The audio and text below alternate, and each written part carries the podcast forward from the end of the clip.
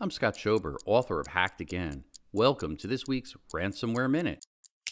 A rundown of the latest ransomware attacks and news, brought to you by KnowBe4, the world's largest integrated platform for security awareness training combined with simulated phishing attacks. Visit knowbe4.com to learn more. British media property The Guardian was hit by a ransomware attack, resulting in the exposure of staff members' personal data.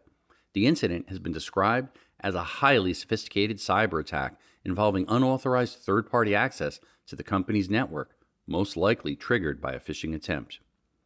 Hackers leaked over 120,000 sensitive files to the internet from the Bay Area Rapid Transit System, or BART, police department. While it remains unclear when or exactly how the breach occurred, authorities have confirmed that an investigation into what happened is underway.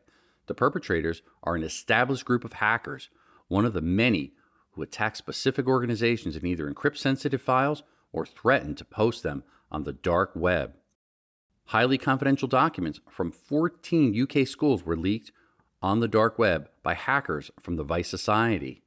The online attackers reportedly demanded a huge ransom payment of 15 million pounds to release control of the school systems.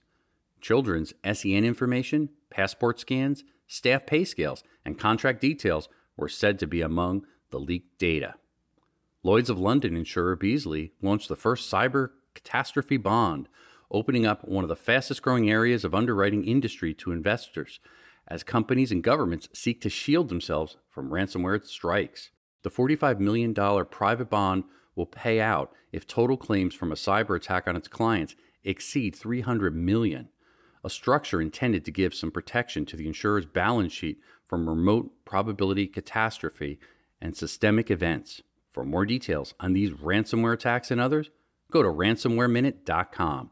A new Ransomware Minute airs weekly, brought to you by KnowBe4, the world's largest integrated platform for security awareness training combined with simulated phishing attacks. Visit knowbe4.com to learn more.